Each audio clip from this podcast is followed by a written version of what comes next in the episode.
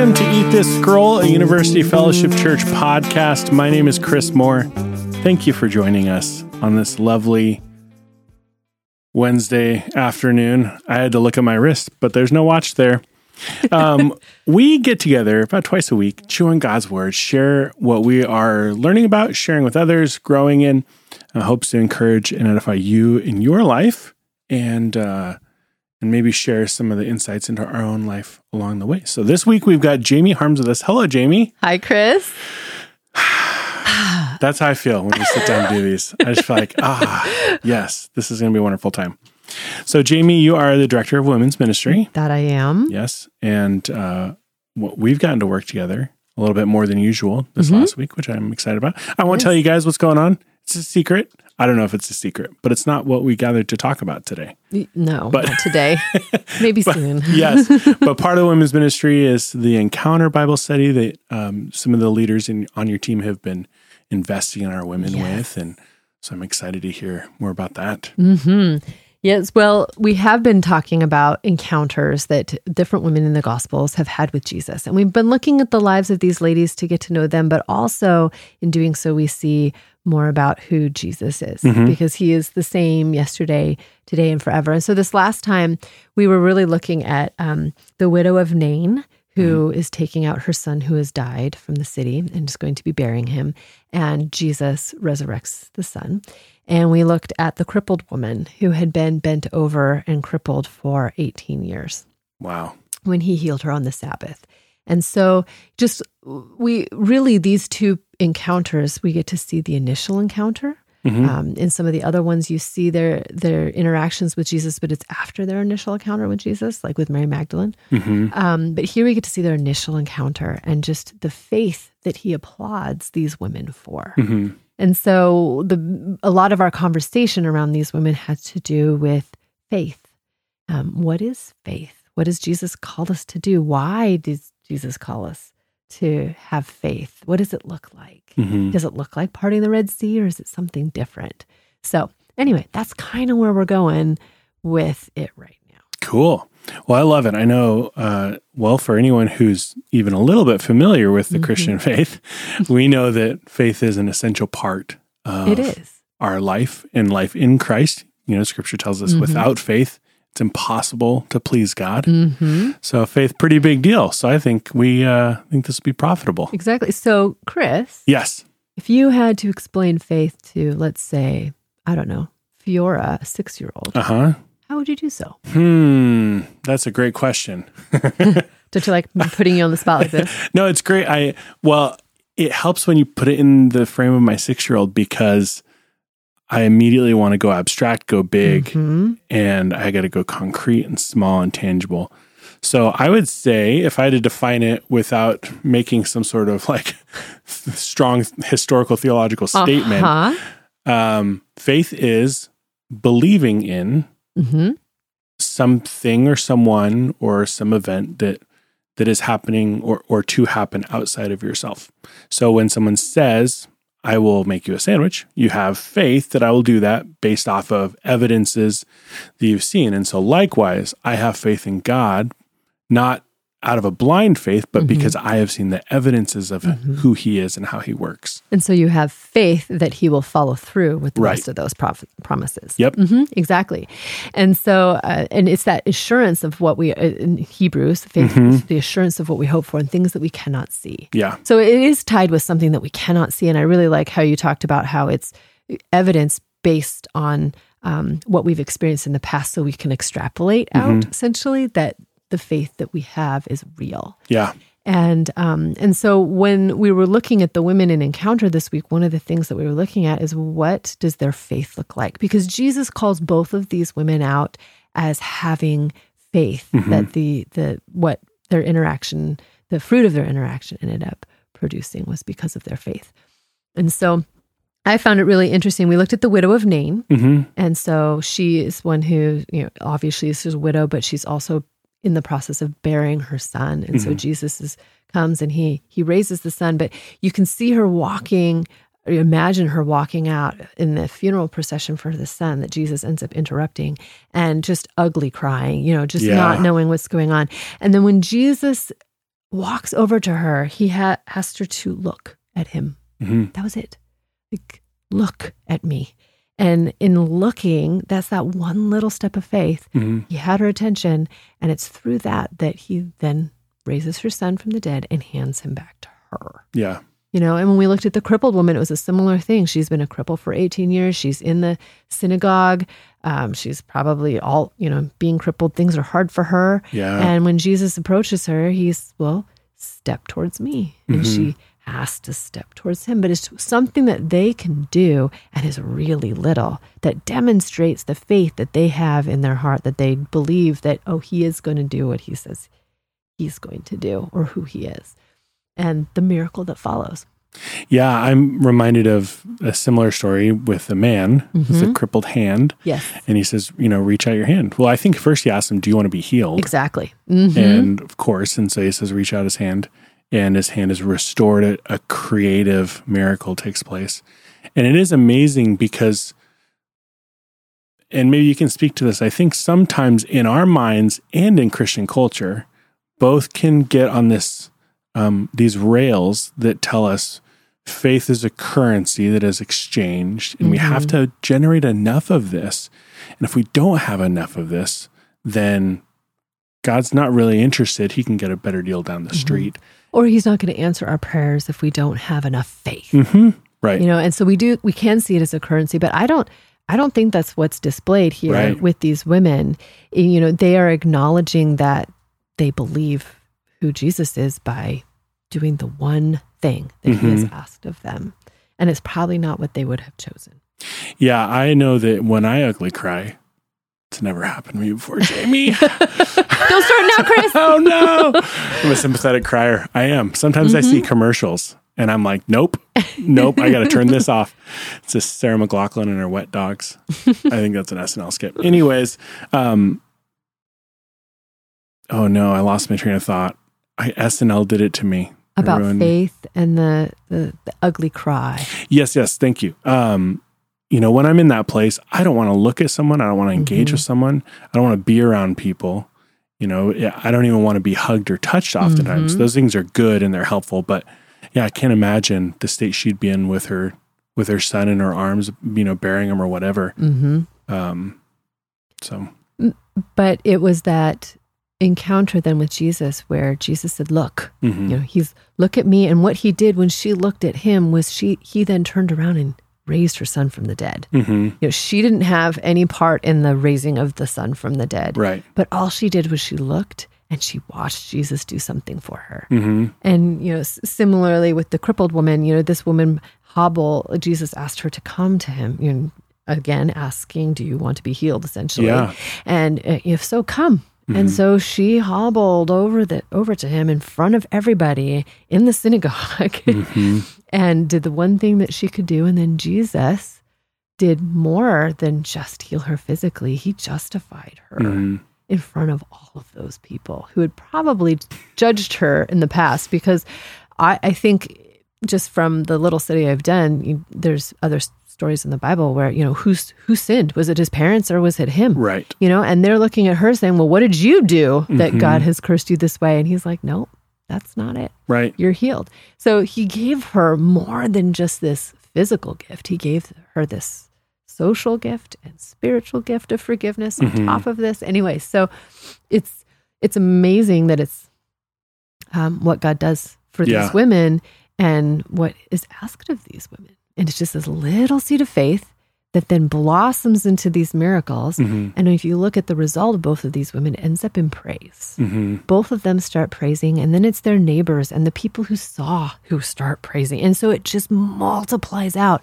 because they looked and Yeah. they stepped. right You know, not the parting of the Red Sea or raising somebody from the dead or healing somebody. Little bits of faith. yeah Mhm. And for us now, that can be a really comforting message because I've never parted the Red Seas. I haven't been influential in any parting of large bodies of water. I haven't raised anyone from dead, haven't seen that. Um, and so sometimes we can alienate this idea of God intervening in his creation Mhm. and categorize it as like these incredible biblical moments Because they had so much faith. yeah. And I am so alien from that because we put, you know, Moses and Elijah and all of these heroic, I don't know if that's maybe a stretch, incredible men who mm-hmm. did, who, who did pursue the Lord in some way, shape, or another outside of ourselves. Like they're made out of mm-hmm. different meat and bones than I'm made of and have different um, strengths that I just simply don't have. But it sounds like it's the object of the faith, not Yes. not the the matter itself mm-hmm. that we exercise because we need so little of it. exactly. Well, and uh, so after Jesus heals the crippled woman, he gets kind of reamed by the um, the Pharisees, the the the religious leaders there. As they do. As they do, because he healed her on the Sabbath. And so, um, just reading the story itself, he's like, Well, you would untie an ox, so I'm going to untie her. Essentially, I'm going to unbound her. So he uses the same language of what they would do, but then he gives them two parables about the kingdom of heaven. This is from Luke 13, and, and he talks about the the mustard seed that becomes this great tree that um, birds live in and things like that, and it flourishes, which is a picture from Ezekiel.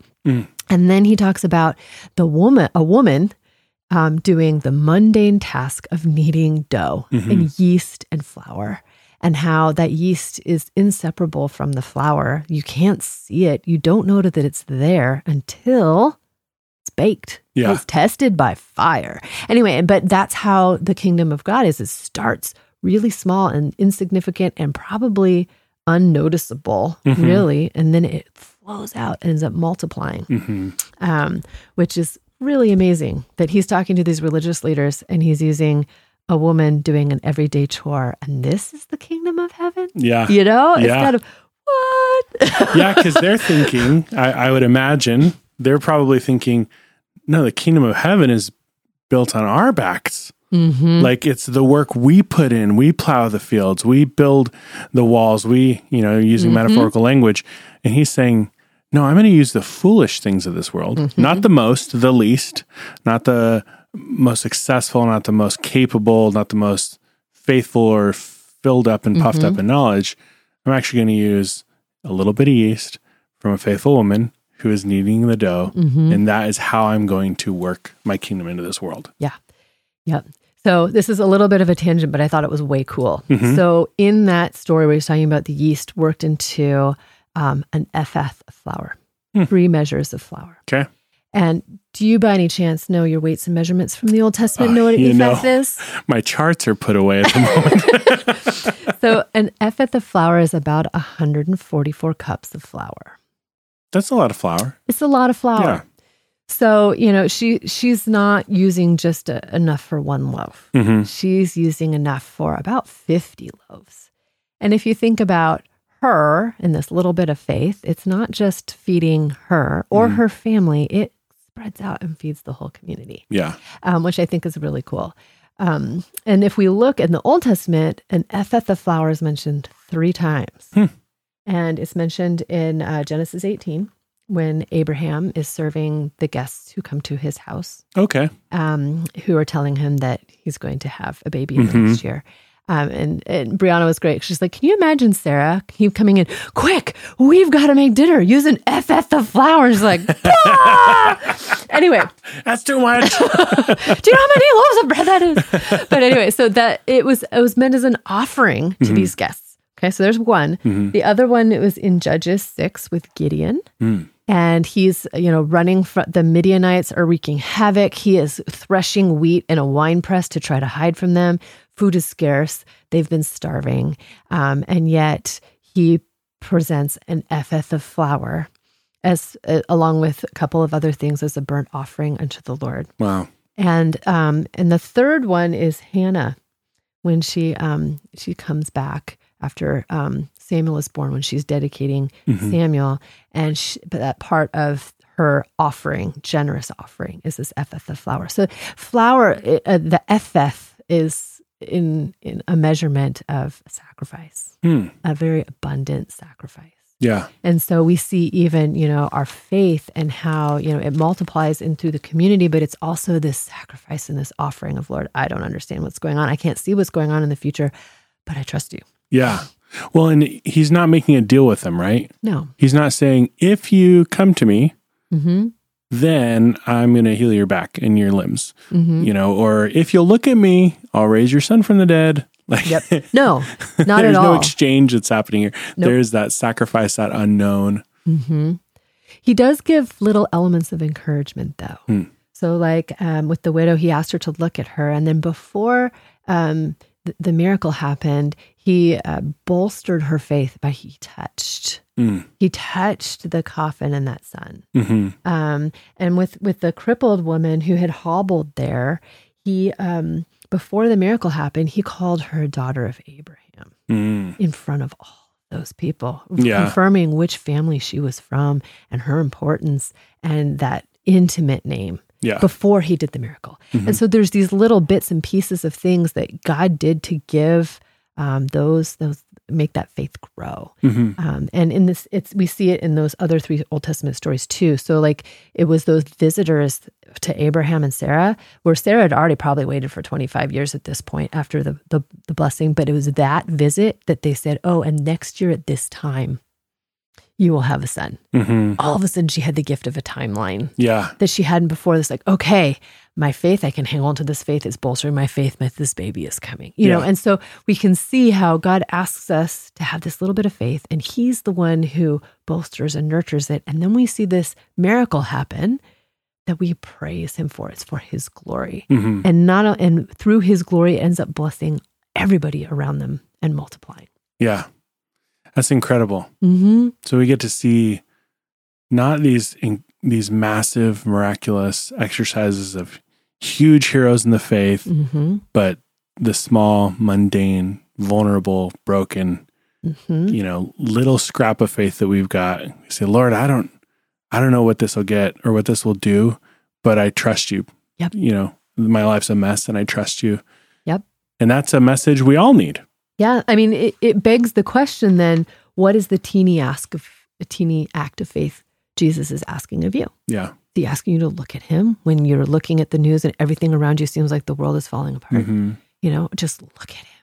Or you know, is he asking you to take a step hmm and go meet that neighbor who's really quiet and doesn't, you know? Yeah. Yeah, So I I don't know what that would be for each one of us, but Right. He's just asking us to do something that we are able to do and something that's small. And he can take that, like Mhm. the loaves and the fishes, and in all of these cases, and multiply it to bless the whole community, Yeah. not just that one person, too. Yeah, I think we've probably talked about it before, but Rosaria Butterfield's Mm-hmm. um, Gospel Comes with a House Key, Mm-hmm. you know, she talks about how every Sunday she makes a huge pot of soup Yep. And a bunch of food, and there's just a standing expectation that people are going to show up at her Mhm. house. And you think, you know, is are the floors swept? You know, is Mhm. is this my best soup? what if it gets cold by the time somebody actually shows up? All these little things, you go, no.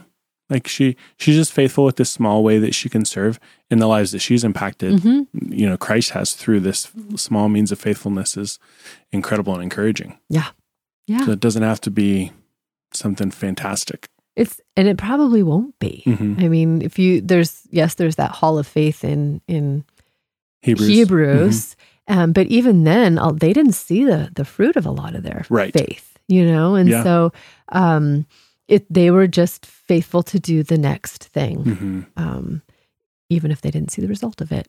Yeah, and I think that is a great comfort. Not, you know, when I think about it, I even think of, um, to me, it says not just um, how little faith it takes, which is true, but how good God is to meet me with such Yes. little faith. Yes, Yes. I could, I could rub my two, you know, mites of faith together as hard as I can, and he can go, that is not going to cut it. And yet he's compassionate and has goodness to pour out on me and goes, that's great. Mhm. That's enough, buddy. Well, Like- and looking at these two women, they were it's totally insignificant in their society, yet Jesus saw them as valuable. And he we're still talking about them today. The Yeah. fruit of their little faith has blossomed hmm to the people around them and to the people in the future who read about them. Yeah. hmm That is an encouragement to me. Well, I know that um, you guys are nearing the end of Encounter, or is that still a month out? We're about mm, a third of the way through. Third of the We're oh, through June, the first Thursday in June. don't nobody listen to me. don't nobody. Um, yeah, so there's still time. You guys, if you have not joined up and become a participant in the Encounter Bible Study, it's happening on Thursdays at 9 a 9:30. 9:30 and then 6 30. 30. Thank you. Like you're completing my sentences, Jamie.